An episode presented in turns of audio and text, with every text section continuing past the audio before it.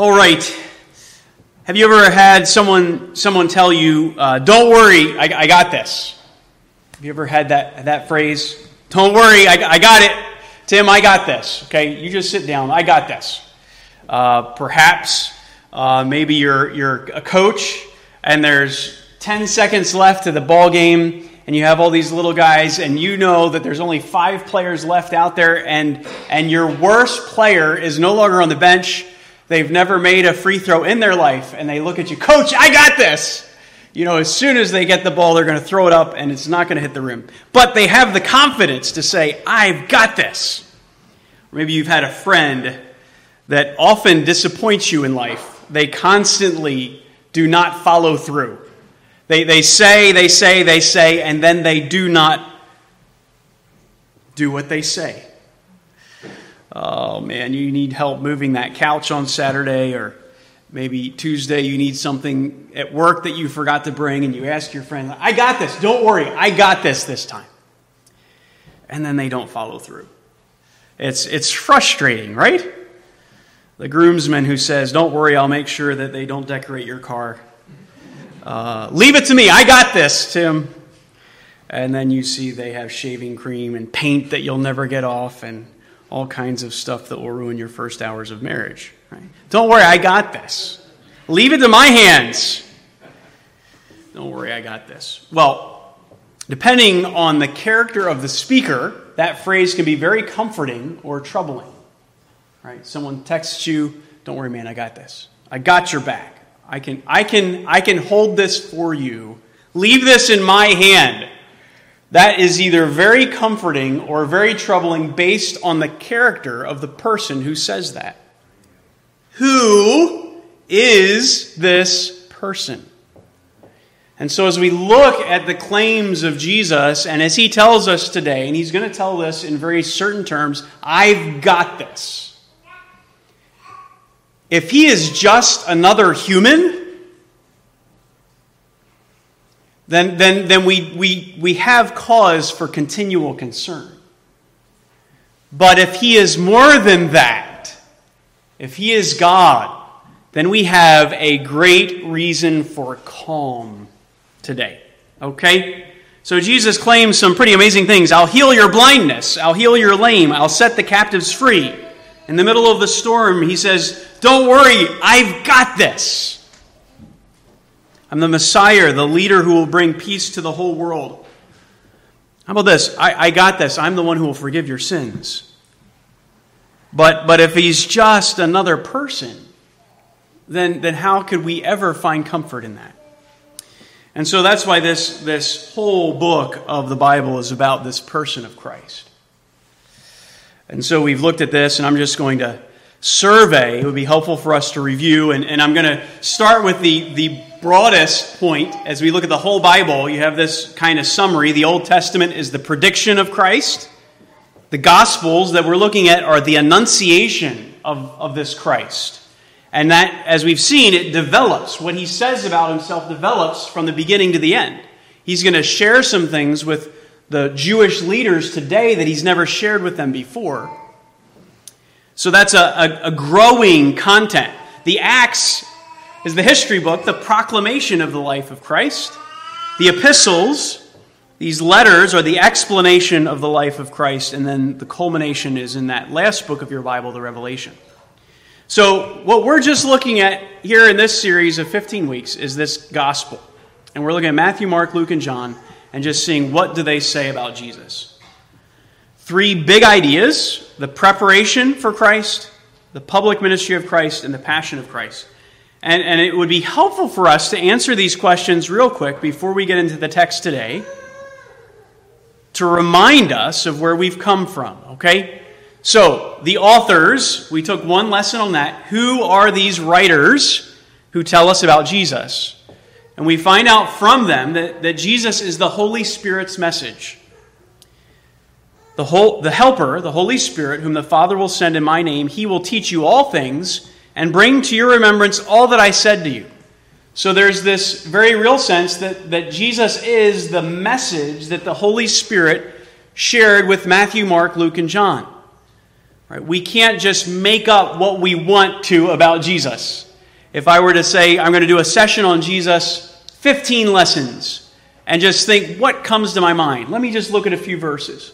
No, we, we want to see what Matthew, Mark, Luke, and John say about Jesus, this harmony of the Gospels. And they focus on different elements. And so we're trying to put those together, all four of them, in one primary, uh, one, one series, okay?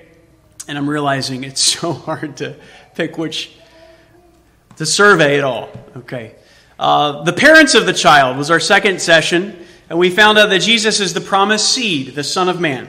The angel said to them, Do not be afraid. I bring you good news of great joy, which shall be for all the people. For today in the city of David there has been born for you a Savior who is Christ the Lord. Right from the beginning, he's proclaimed as Messiah.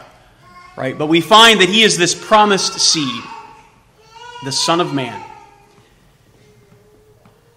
Continue into a public ministry of Jesus, right? We fast forward many years uh, to where he's about 30, and we find the forerunner of Jesus, John the Baptist, right? So the forerunner of Jesus, um, we find that Jesus is the subject of the prophesied forerunner, right? That, that Jesus is not just saying this himself. There was a prophesied one who was to come before him who pointed to Jesus. We saw John the Baptist say, Behold, the Lamb of God who takes away the sin of the world. This is the one I told you about. After me comes a man who has a higher rank than I, for he existed before me. So Jesus is this prophesied one as the forerunner points to him. So who is Jesus? He's all of these things. And then you find the presentation of Jesus, right? Who is Jesus? When he's presented there right at the beginning, he is the one who is baptized, and what does he do right after the baptism? There's this temptation. Um, so we find that Jesus is the victor over Satan's temptations. Jesus said to him, Go, Satan, for it is written, You shall worship the Lord your God and serve him only. And the devil went. No match. Right out from the start of Jesus' public ministry, he takes out his foremost opponent.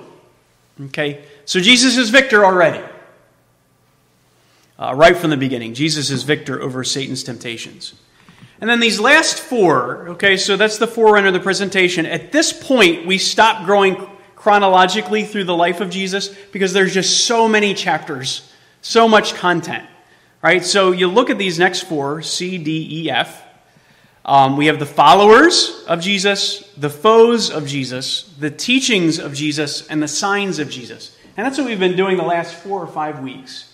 We've tried to put together all of that content. And I realize it's a lot of content, but I, I do not apologize for that. Um, because what we're trying to do is get all of it. Right? This is how, how you look at a topic. You can ask me about this later. I can't get into it. But this is how you look at a topic expositionally. Right? We often look at a text expositionally, and we just really dissect or dive into that text. But this is how you look at a whole topic expositionally. You have to look at the whole thing. I can't just pick out three things that I want to look at, okay? So, we looked at the followers of Jesus and the foes of Jesus, and we just graphed that. And I gave handouts. This is, this is the whole thing. We can't even read it all. We don't have time to read it all, but this is the whole thing. And we looked at a few of the primary ones, okay? So, if we just look at the followers, or I said friends, and the foes, you could get kind of see who Jesus is here. Jesus is the friend who sticks closer than a brother. As Jesus went on from there, he saw a man called Matthew sitting in the tax collector's booth, and he said, Follow me. And he got up and followed him. Right? So, so Jesus is this friend that calls you to follow him, and he's going to spend the night with them. And he's going to know them in a very personal level as a friend. This is Jesus. Jesus is the Son of Man who is our friend. But there's the opposite side of this. This is another big theme. If you read through the gospel, you recognize there's a lot of opposition to this one who is the friend. Jesus is the rock over which many stumble unto their own destruction. This is true about Jesus. He is going to present himself, and many are going to, to resist him and throw out his message, and they're going to be destroyed. Is not this the carpenter, the son of Mary, and we have his siblings with us? and they took offense. That word is stumbled. They stumbled. And it's the same text in Isaiah that prophesies that many will stumble after this stone of Messiah. And then the other two we'll also take together just real quick here the teachings of Jesus and the signs of Jesus. And we're finishing up that idea of his signs, his wonders, that where he's most known for, perhaps. But Jesus is the authoritative teacher. He is the rabbi. And, and do you remember that we looked, that, that if you just kind of spell out all the Gospels, the biggest part of the content of all the Gospels are his teaching, presenting himself as the king and uh, the king of our heart. When Jesus had finished these words, Matthew 7, the end of the Sermon on the Mount, the crowds were amazed at his teaching for he was teaching them with having authority. This is our Jesus. Jesus is the one who has, he is the Word. But, but we love these stories too, don't we? Jesus is the omnipotent Son of God. And, and so last couple Sundays ago, we, we looked at one of these, kind of a primary period of time. And actually, Matthew 16 comes out right out of that same period of time that Pastor Andrew looked at last week uh, where Jesus is showing that he is the omnipotent Son of God. Look at this. Same time period, when they got into the boat, the wind stopped, and those who were in the boat did what? They worshiped him. They worshiped him. You are certainly God's Son. You see that throughout the Gospels as Jesus displays not just his teaching ability, but that he is authoritative in his power. He can do all things. All right? So, we're finished up that section, and now we're going to get to the passion. And those two things kind of wed these ideas together. He is going to demonstrate his glory and his power in a, in a way that cannot be dismissed, and he's going to do it very publicly to where it's pointing to himself as the Messiah, and people are going to have to, to deal with that. And they're not going to want to deal with it. And so, as he gives these miraculous signs, even in Jerusalem and the surrounding region, there is plans to start, starting plans to kill him. Okay? And, and today's text, really, you see a, a, a mixture of those two. It comes right uh, from the Gospel of John. All right, so you have Matthew, Mark, Luke, John, right? These Gospels. And we're going to go all the way to the very end here of around December of AD 29 and Jesus is going to die around Passover time. Okay, we'll get to that in just a second. Uh, that that last eight, uh, six to seven months of Jesus' life. But here we are, just four months before his death, December, and we find this: Jesus comes into Jerusalem, and that's where our text is today. Okay, we'll get to that in just a second. But let's let's look here at Jesus' deity revealed to his enemies and see how that goes. right? All right. So, so just a, a, few quick points, and I'm really just walking through the text here. Uh, there's, uh, there's this question of confrontation. Jesus is going to confront the religious leaders of his day with this amazing truth and see how they respond. Okay? So let's look at this question of confrontation. Verses 22 to 25 is where it's spelled out. Uh, Verses 22 and 23, a time and place for everything. If you got the email about uh, you know, the text for today, maybe you answered a few of those questions. I wonder if anyone answered the questions. Did anyone answer the questions? I'm just going to give out some bonus points. I have $200 bills. I don't have $200 bills, but if I did, uh, did anyone answer those? I kind of got the email out late last night. I know. But, but anyway, there, there's, one of the questions was, when did this take place? So I don't know if you spent some time with that, but you can see verses 22 and 23. At that time, the feast of dedication took place at Jerusalem. It was winter, and Jesus was walking in the temple in the porch of Solomon. So, what two things does this tell us about the time period? It's when? Feast of dedication, first of all. And then is it what else? What time period? Winter. Winter time. Okay. So I, am just going to take a moment with this, all right? And then we're going to continue to walk through what the text says. But I think this is helpful. I should have put this in your notes. Maybe you want to draw this little timeline for yourself so you can. Uh, so you can get into this. But this is so helpful to know what's going these last several months. Okay, so so as we saw each time we're looking at this, there's this decline in popularity, right? Right about this time, 2090. And, and it's not necessarily that no one else is listening to Jesus or interested in him, it's the decline in followers. People are, people are like, he's talking about preaching the cross. Right? They, don't want to follow him if that's his message. So we'll come and we'll find the healing, we'll get the food, uh, but I don't want this cross life. Take up your cross and follow me. So from here, right, Matthew 16 would be one of the texts. Matthew, Mark, Luke, and John talk about this. From this point, he starts talking about the cross. He's going to Jerusalem. All the Gospels talk about it from the beginning, right? Mary's told that as he's born. But, but it becomes more and more clear I'm going up to Jerusalem, I'm going to die, and I'm going to be raised again. So, this preaching of the cross, this happens. What's really helpful for you to put in your mind, uh, you can, you can pin these last six months of Jesus' life on the feasts. The Feast of Tabernacles. All right? The Feast of Dedication, that we're going to look at today, and then the Feast of Passover is when he dies. Last Sunday, we around this time period, Feast of Passover, this is where these big events happen. I wish we could take an hour with this, but, but you have you have Jesus calming the storm, you have him feeding the thousands at least two times. Uh, you have him transfigured, right? This is a huge thing right after Peter's confession. He's transfigured before them. All of that comes right in here.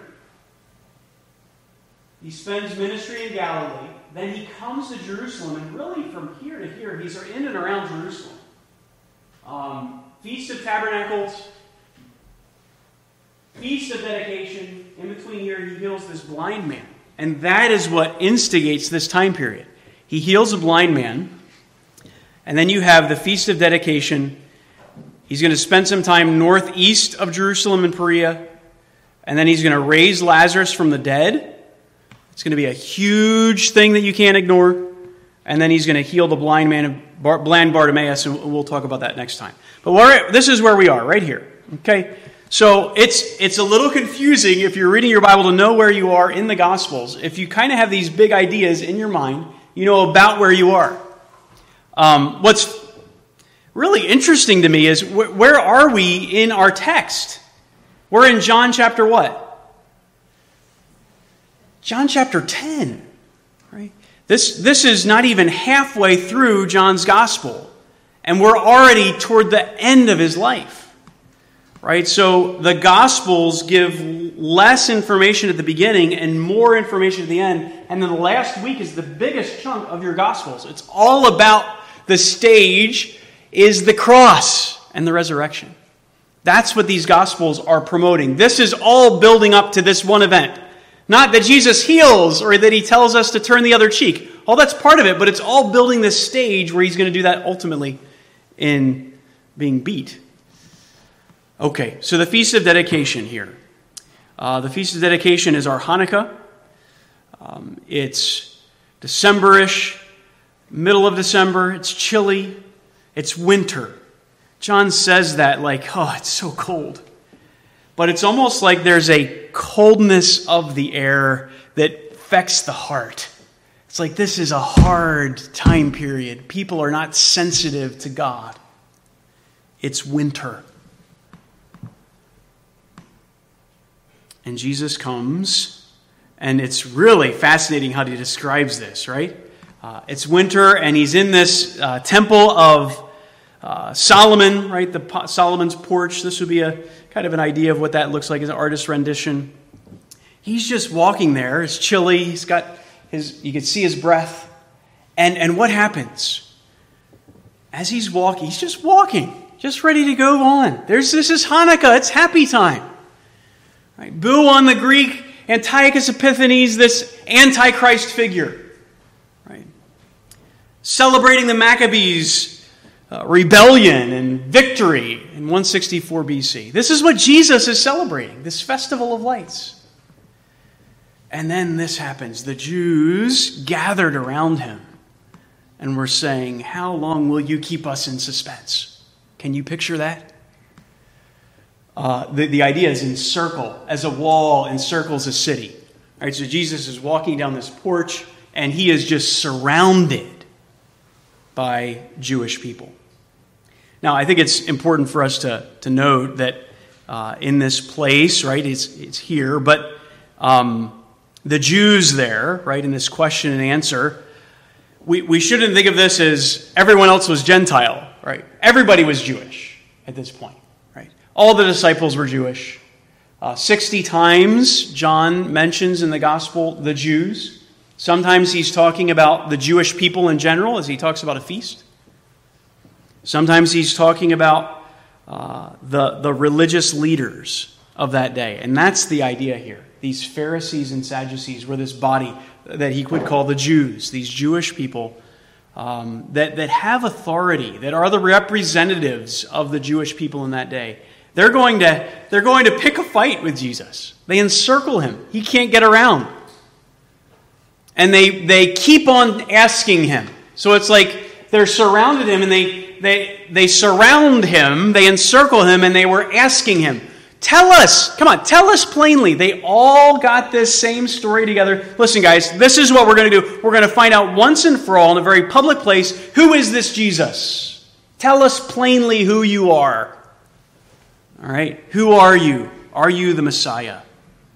And that's the question. Are you the Messiah? Tell us plainly. Come on. Don't keep us in suspense been telling us these parables, and he has told people that he's the Messiah, but he hasn't told the religious leaders very publicly this. Okay?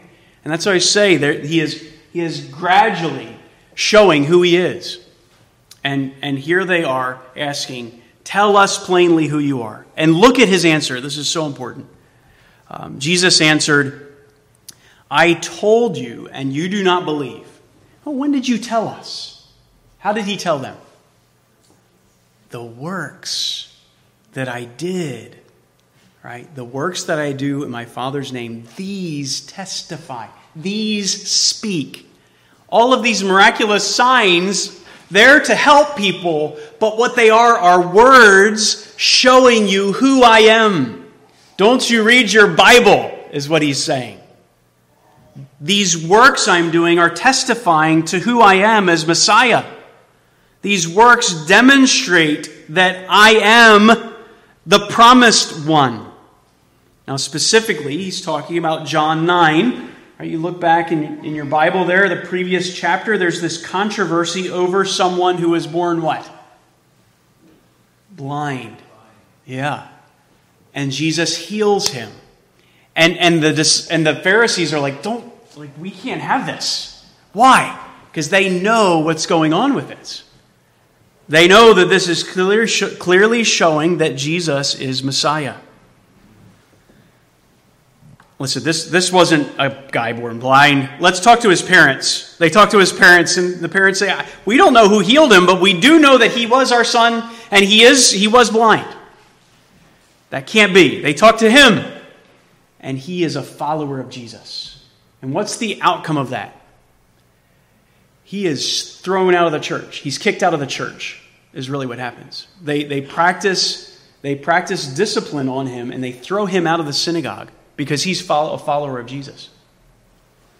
And, and that's the background where Jesus is going to now come to them and he's going to say, Listen, you're not following me? My sheep do follow me. Isaiah 42 1 Behold, my servant whom I uphold, my chosen one in whom my soul delights. I have put my spirit upon him. Verse 7 To open the eyes of the blind. Isaiah 42 7. Isaiah 29 8. Isaiah 35 5. Read your Bible. The Messiah is going to open the eyes of the blind. And what's happening here is all of Jesus' miracles are telling us something very spiritual. You are spiritually blind. You need your eyes open. You are leprous and sinful. You need to be cleansed. He is showing the need for a spiritual awakening. He is bringing the kingdom of God, saying, Repent and turn and believe in me. and he's showing it through his actions. This is what his miraculous deeds are all about. In just a little bit, in a couple months, he's going to raise Lazarus from the dead and he's going to say, You need resurrection. You're dead. We need spiritual life. Well, what are they going to do with this? Jesus is going to confront them very deeply. Uh, look, at, look at number two here. This is a deeper problem. He's like, this, this blind man followed me because he's one of my sheep. You are not following me. You are not seeing the words because you're not one of my sheep. So you find sheep follow the shepherd. Verse 26, 27, 28. And these, are, these words are so comforting. The Lord will minister this truth to you, and uh, it will bless you today. Listen to Jesus you do not believe because you are not of my sheep. My sheep hear my voice, and I know them, and they follow me. And I give them eternal life, and they will never perish, and no one will snatch them out of my Father's hand. Isn't that great? I kind of wonder if right behind this circle of religious leaders, you have the blind man. You kicked him out? No one's going to snatch him out of my father's hand. Try to snatch him out of my father's hand. No one's snatching him out of my father's hand. No one's snatching him out of my hand. It's like you're a pack of wolves and you're trying to snatch people out of my hand. That doesn't work. You're a wolf in sheep's clothing. He is really you you are not but listen to what listen to this authority. I give people eternal life. Humans don't say that. Jesus is the Son of God. He has the authority to give eternal life. He has the authority to forgive sins. He has the authority to, to, to raise the dead. And then I love verse 29. My Father who has given them to me is greater than all. No one is able to snatch them out of my Father's hand. Isn't this a beautiful picture? It's like you you think you have this guy. You think you have these people. They're in my hand. And you know what? They're in my Father's hand. My Father is greater than all. No one can snatch you out of the Father's hand. And, and so, this is why it's so comforting that today we can say, we can hear, you can hear this. Hear, listen to Jesus' words as he says this. You know what he's saying? I got this. It's in my hand. I got this. You're afraid of being bombed? I got this.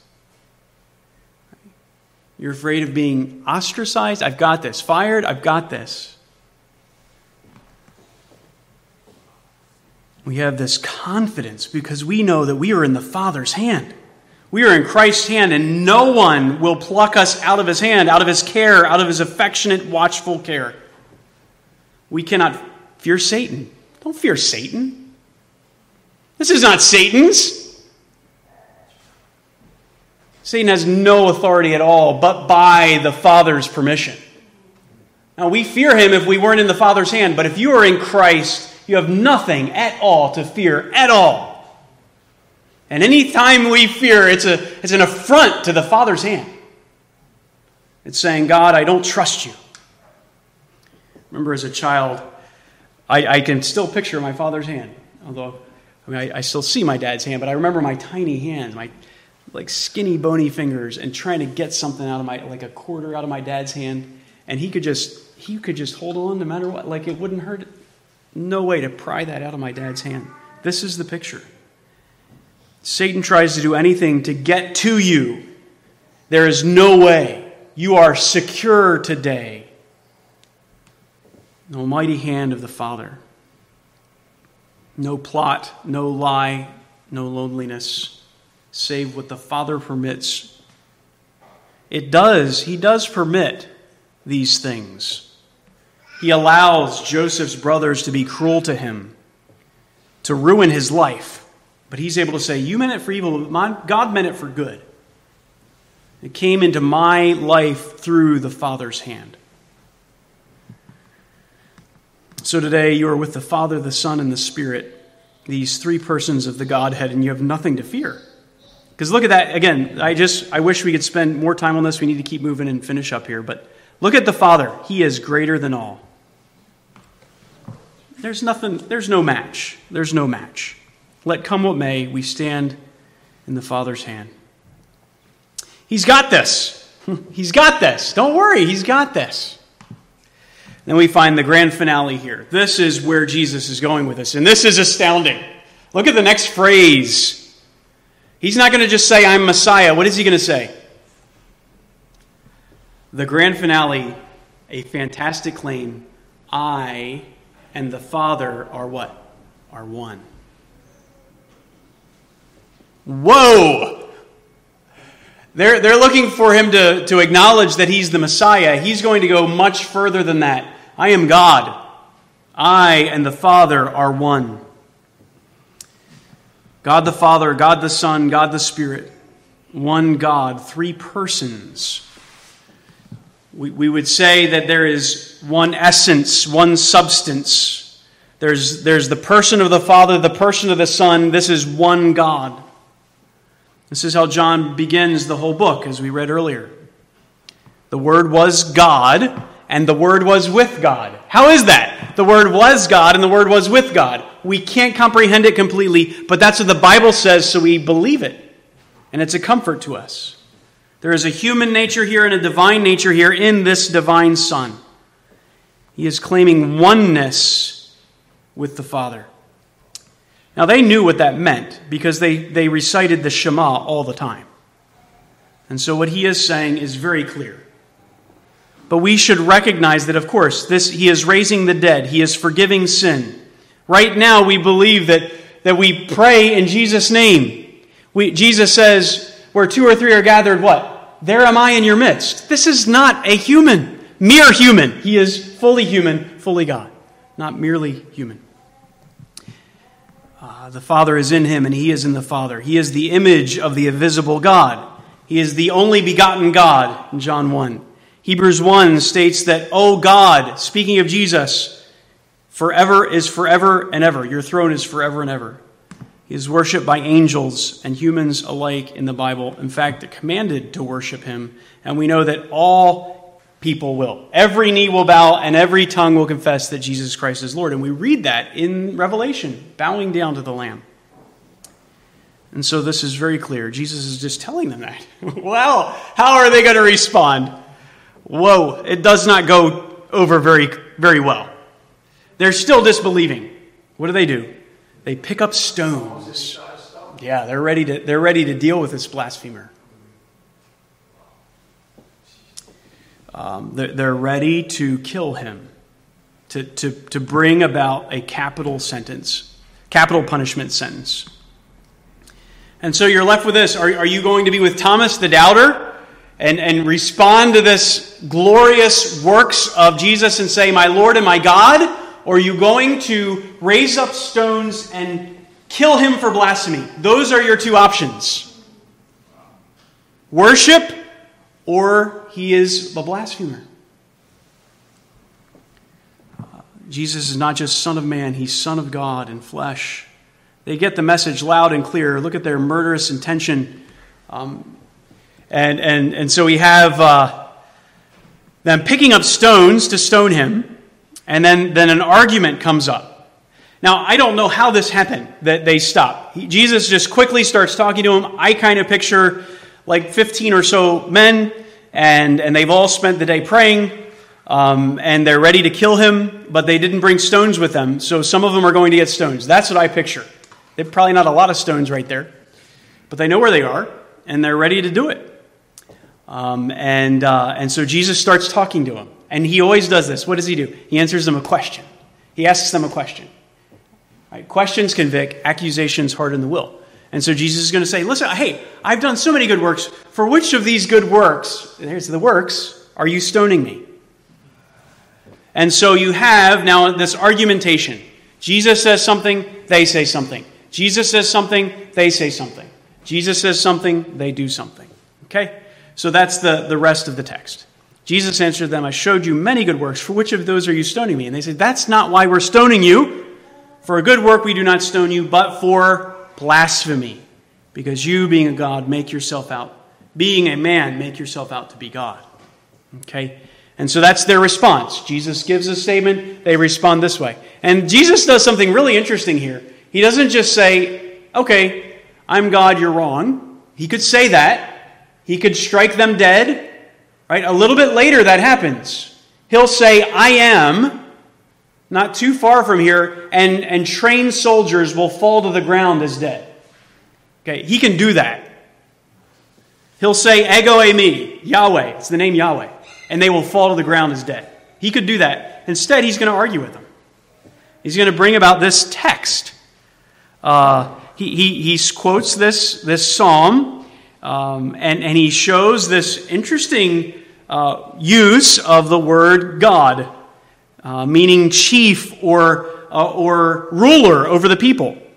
And so in Psalm 82 6, there actually is, is a reference to judges who are evil judges being thought of as gods to the people. Like, like they are in the place of God to you, but they were actually oppressing them in the text. So it wasn't a positive thing. And Jesus is saying, listen, if you allowed them to be called this title, and they're wicked judges, even more so, I can claim this, and you should not be offended. Right? So this is what he's saying. He's not saying that they were gods. Um, he's saying is an argument from lesser to greater. If, if you see that in your Bible and your Bible's you know, never mistaken, then why are you so upset? Uh, it's just fascinating. Jesus always goes to the Bible. Always goes to the Bible. Has it not been written your law, I said you are gods? If he called them gods to whom the word of God came, and here I am, the word of God coming to you, do you say of him whom the Father set apart and sent to the world, You are blaspheming because I said I am the Son of God? And then he goes again and points to his works. If I do not do the works of my Father, do not believe me. But if I do them, though you do not believe me, just believe the works, so that you may know and understand that the Father is in me and I in the Father. Right? So he's going to appeal to them again. He could just write them off, but Jesus is appealing and appealing and appealing. Please, please. He's going to do so in tears. Jerusalem, Jerusalem, that kills the prophets. And then this, this is the response. Therefore, they were seeking again to seize him. They did not want to listen to this. So some are getting stones, and now they are trying to grab him. And sometimes it's as if Jesus supernaturally goes out. It does appear that in this case, it is a, it's almost like a tackle scene where, where he is eluding their grasp. He is running, and they're trying to catch him and, and he runs and he they're trying to seize. No one can snatch them. It's not the same word, but similar idea. Out of my father's hand. They're trying to snatch him, and he eludes their grasp. And he goes on and preaches because he knows it's not his time yet, but he will go there in just a few months, and he is going to lambaste them in front of all the people, right? So don't think that Jesus is copying out here. It's just not time yet. He's going to let that sink in in a couple months, he's going to let the Sanhedrin make a decision to say, we're going to kill Jesus. So it becomes a formal, and that's at the end of John 12 uh, when he does that. Therefore, they're seeking to seize him, and he, and he leaves. He leaves. He goes to uh, Perea, northeast of Jerusalem, and continues his ministry. And we'll get to that next week. But let me just encourage you do, do you believe this? Right? Jesus, this is his message to you, too. This is his message to me, too. Right? He's got this. He's got it. Right? Do you believe that? Or are you living like a, a rejecting, unbelieving Pharisee? Do you believe he's just a man? Or do you look at your needs? Do you look at yourself? If, if you believe, there is a huge humility to know that the Father has given you to Jesus. You can't say, I earned that. I, I, look at all I did and now I'm in the fold. No, the Father has given you to Jesus. So humbling. And because of that, no one's going to take you away. There's such rest. No one can take you away. We are safe in the arms of Jesus. We trust him that he is Son of Man, but also that he's got this because he's the Son of God. John and Betty Stam gave their lives sharing uh, the gospel as missionaries in China as they were training before that in Michigan. Uh, they were training to, to, to, leave as a young, young couple, young man. Uh, John needed a ride home from college. His friend offered, but he had no money and, and no warm clothes. You ever feel that way? You just have no money, and maybe you don't have the right, the right clothes for the winter. And, uh, and so he got a ride. As he's waiting to go, he rips his, one of his only warm uh, sweaters. He's like, I'm not going to go home without any warm socks, uh, no warm sweater. Not going to make my mom do that. He said, I went by the lake feeling a bit blue and downcast and found myself thinking, well, it's all right to trust the Lord, but I wouldn't mind having a few dollars in my pocket. Right? We all go that way. Right? Yeah, he's the Son of God, he is creator, but I just kind of wish he'd take care of this little thing. Like a flash, I could have kicked myself to think that I was valuing a few dollars in my pocket above the Lord's ability to provide a million if I needed it. A few minutes later, just as I was crossing Michigan Boulevard and jaywalking too, which is not what I was supposed to be doing, I picked up a $5 bill from the street. What a rebuke it was from the Lord. Just one of those gentle rebukes the Lord can so wonderfully give us. The $5 was beautifully acceptable, even though it was wet. I dried it out. The next day, visited Montgomery Ward bargain counter and bought a couple of shirts and a good warm pair of socks. I'm wearing those socks still to this day. That's great. He's got this.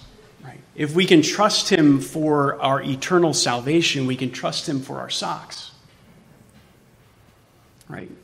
And we can trust him for atomic bomb, right? Things, warfare, infighting in your family, cancer, all these difficulties that are a part of living everyday life. Right? The socks get to us because that's difficult because it's just a daily irk. But some of these things, these bigger things that are out of your control, get to you. And if you're living like you can control it, you will become anxious. But if you're living like God is in control, then you can rest. You can rest. John's wife, Betty, uh, wrote a lot of good, good poems. This is a good one. O Jesus Christ, thou Son of God and Son of Man, thy, thy love no angel understands, nor mortal can.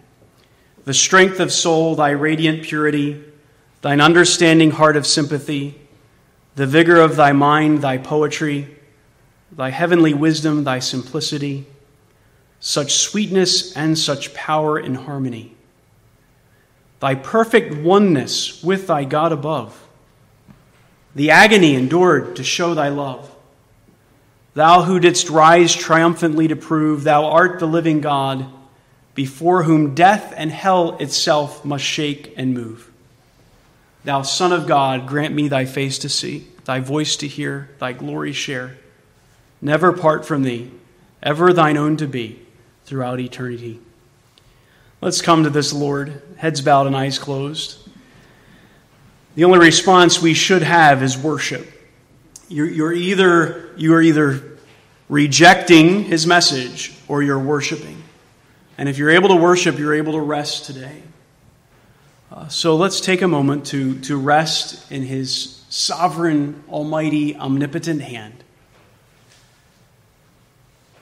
That Jesus is with you in this storm. And when he says, I got this, it's, it's not because he's a good steerer of the ship, it's because he can put storms to silence because he's creator God. Maybe there is a, a burden that you're carrying that you need to roll on the Son today. Let me encourage you to do that in closing prayer. Uh, if you have rejected him as your Lord and your God, like Thomas, then let me encourage you to bow to him right now and accept him as Lord and Savior. Believe on the Lord Jesus Christ and you'll be saved. In a moment, Pastor Andrew will close us in prayer. I'll be standing in the lobby, happy to pray with you if you'd like, like to pray with someone. Let's pray.